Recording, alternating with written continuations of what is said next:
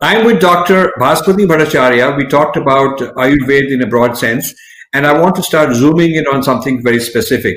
Uh, so, Bhaswati, uh, you know, Ayurvedic doctors say that your PVK balance has to be restored, which is true. Uh, the, the, the, the, the Pitta, Vata, Kapha balance has to be restored.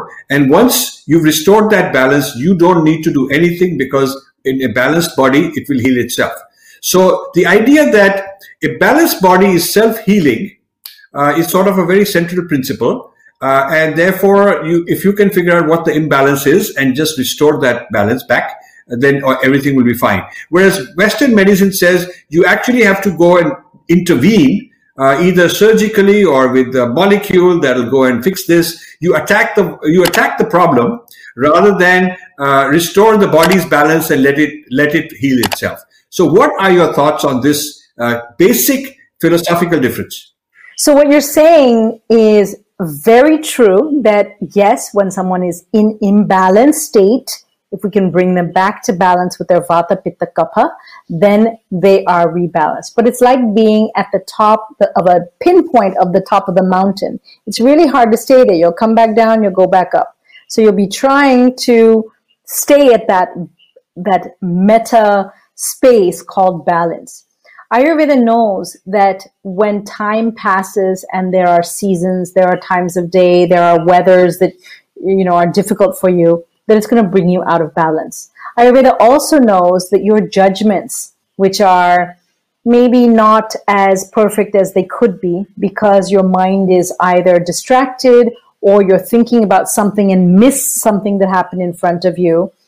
These things cause you to make decisions that can bring you out of balance. They can make your vata go very high because you didn't um, take care or see something you should have. And then there's this big thing we call food. Every time you ingest matter, which we'll say is food, a meal, you're bringing in vata, pitta, and kapha. And if you bring in something that makes you very gassy or makes you feel acid reflux or makes you feel very tired or it's sugar that gives you a high and then you crash from it, then that'll take you out of balance again. The people who are very resilient are the ones that go out of balance and come back into balance. And Ayurveda has a whole series of tricks, tools, and instruments to help people come back into balance. That is actually a big part of the foundational precepts of Ayurveda. So we say ahara, vihara, oshadam. Ahara is food, but it's not just eating the food, it's the attitude, who you eat with, when you eat, where you eat, any Indian that's grown up in village India knows from their grandparents that you're not supposed to eat in a windy space. You're not supposed to eat with a lot of visual um, chanchalatva, which is this lack of calm around your visual field. You're not supposed to eat with unpleasant people, especially people who are angry. You're not supposed to eat with people who don't have clean hands. And then we observe something called uchishta, which is the idea of uh, juta or eto. There are a lot of words for it in India. There's absolutely no word for it in the West. And it has to do with um, cleanliness procedures around eating. So all of that is ahara. Vihara is lifestyle, and we can talk about that for a couple of hours. When you sleep, how you interact with people, everything that you would consider your lifestyle, what you wear, where you sleep, how you keep your home. And then there's Oshadham, which is the herbs. And most people focus only on herbs because they're trying to take Ayurveda and put it into a Western model. Western medicine or allopathic medicine looks at a disease that's usually organ based, although that's not always true. And then there is a one drug, one molecule, or one, oh, sorry, one drug, one organ law that's made by the FDA. Ayurveda can show you in, I'll give you an example turmeric. Turmeric works on so many organs. Ayurveda says your entire body is together and is um, holistically integrated. So, why do we see one drug as having only one organ effect? So, the ideas of Oshadham or medicine in Ayurveda is not just about a disease, and a drug.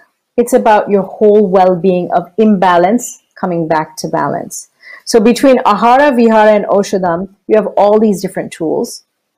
Modern medicine really only uses drugs, drugs, some surgeries, maybe a couple of interventions that are not quite surgeries, but basically the drugs are the backbone of the clinical trial, the gold standards, and what people think are quick fixes. It's not true that only modern medicine has emergency medicines uh, or you know quick acting drugs, and it's not true that Ayurveda is only preventive. In India, in one of my home, I have a house in Udupi and one in Benares. In my scooty, I carry a container of turmeric and I see a lot of motor vehicle accidents. The first thing I do is I pull over, I get my turmeric, and I take it over to the person. And if they have an injury, I tell them, Do you want some turmeric? And they're so relieved because that turmeric is an anti inflammatory.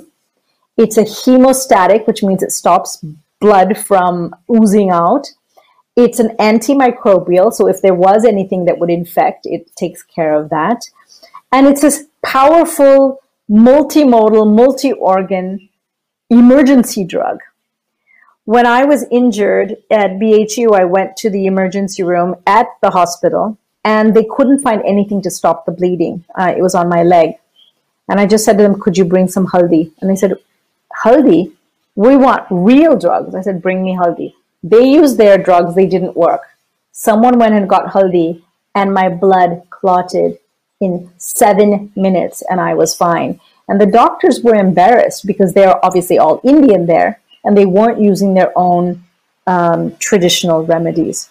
So Ayurveda has a lot of solutions, and for some reason, they're not being, um, shall we say, touted or marketed in a way that really represents the wide repertoire that Ayurveda has. So we have to ask ourselves if we really want to heal, then why don't we have the tools of Ayurveda trained among the people that are supposed to be the healers that make us sign a piece of paper that say they're giving us all of the options available? Modern medical doctors do not give all the options available. So, uh, Bhaswati, this is very good. You've articulated very well that the PVK balance is very important in Ayurveda.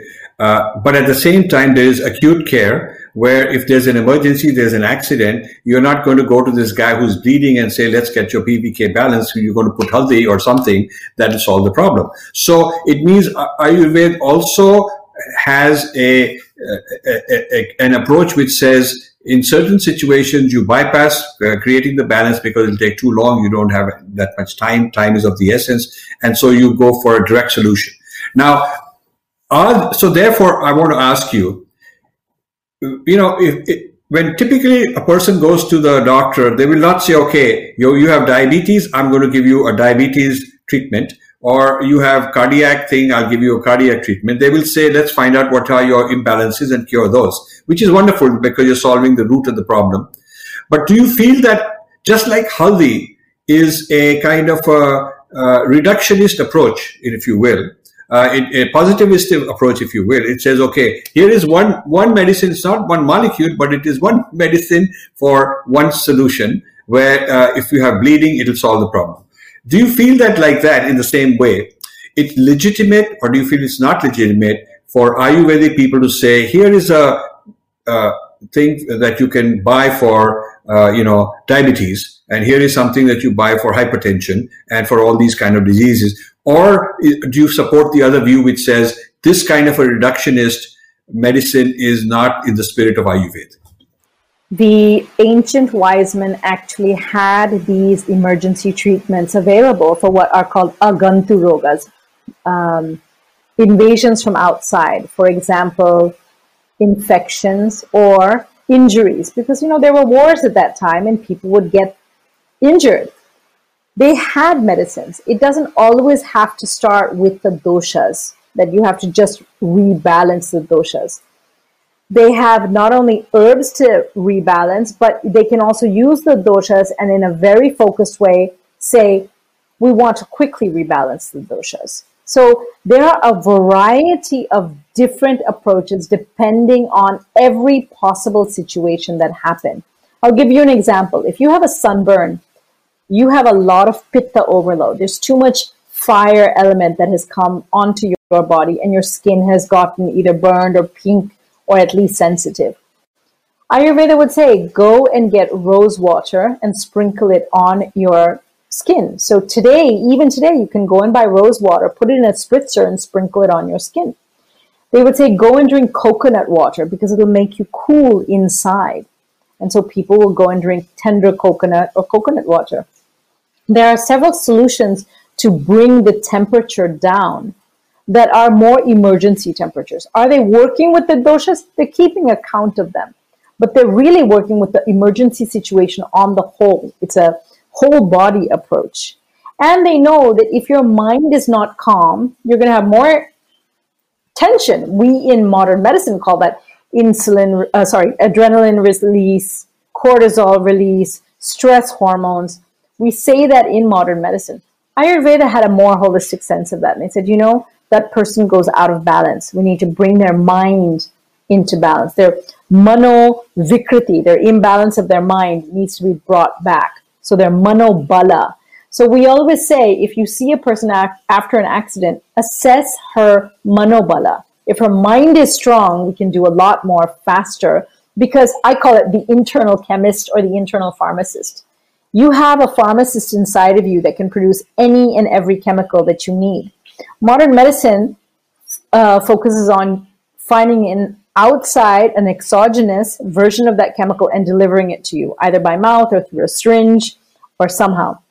Ayurveda focused on the internal pharmacist and said, let's find a way to get your mind so strong that we have your pituitary or your hypothalamus or your thyroid or your adrenaline, uh, sorry, your adrenal gland release that chemical in the right amount at the right time in the right place so that your body can reestablish that balance.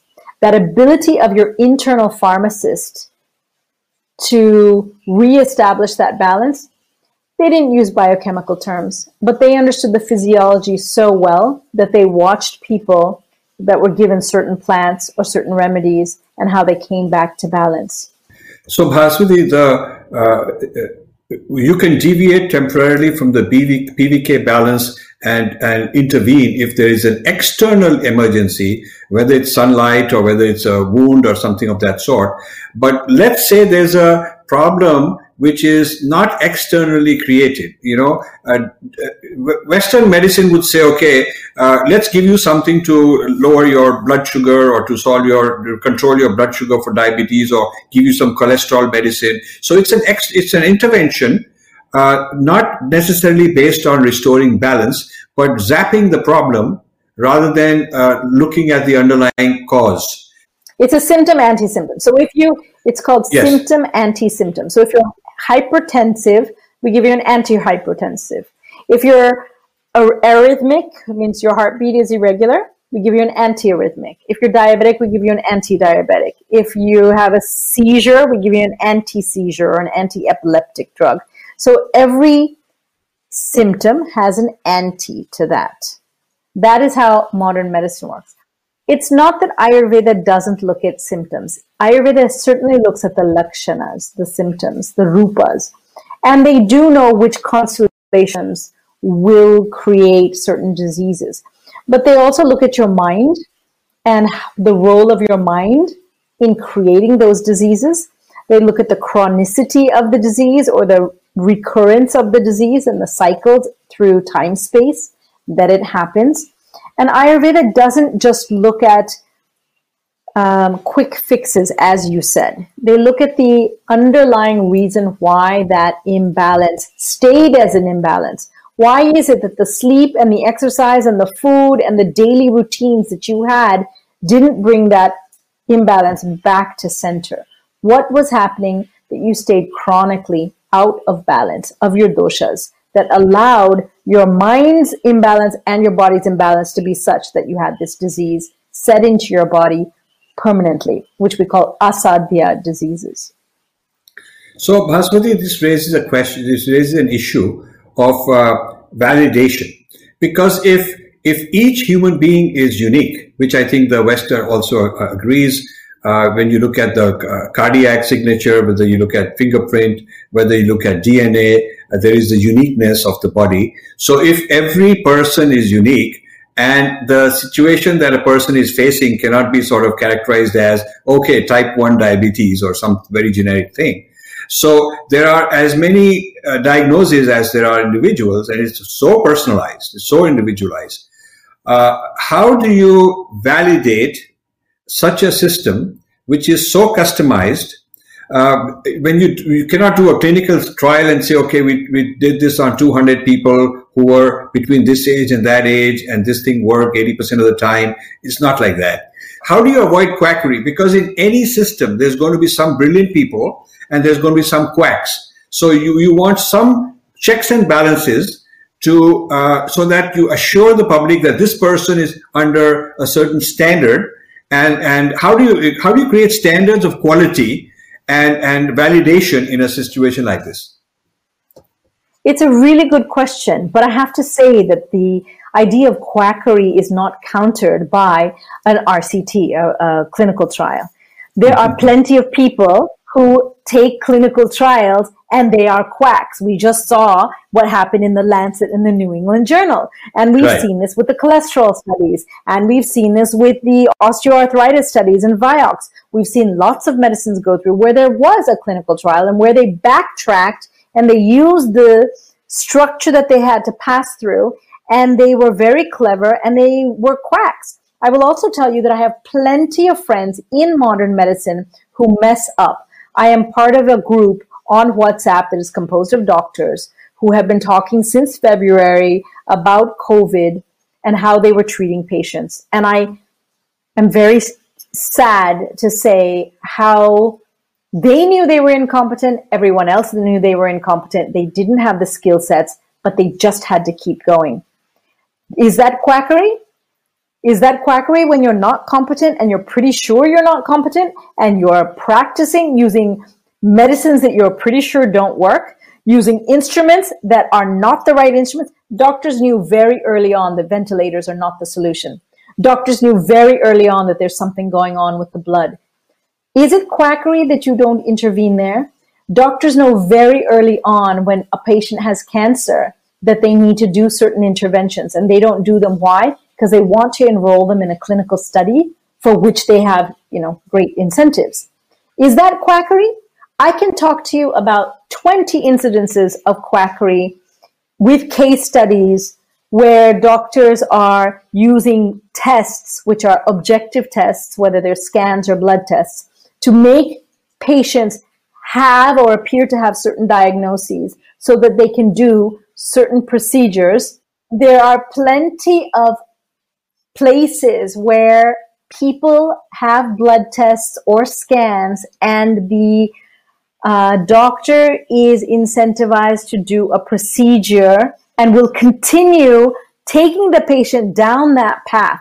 Is that quackery? Those reports have been written up in various journals. But in Ayurveda, why do we focus on that? Why don't we look at the competent Ayurvedic doctors that take incurable diseases and turn them around. There are quacks in all systems. There are many, many Western quacks. I've had some experiences with them. But have you heard? Have you heard of the N equals one studies? N equals one is where you take a statistical improbability of a patient getting better according to modern medicine. They say this is impossible to cure. Now you give them to Ayurveda. Ayurveda takes them through the steps that Ayurveda needs to take. Sometimes it's panchakarma, sometimes it's bhasmas, sometimes it's a series of special herbs and the person is cured from that disease by all modern parameters. Those n equals one cases are abundant. Why don't we see that as a gold standard for uh, proof rather than using the randomized clinical trial?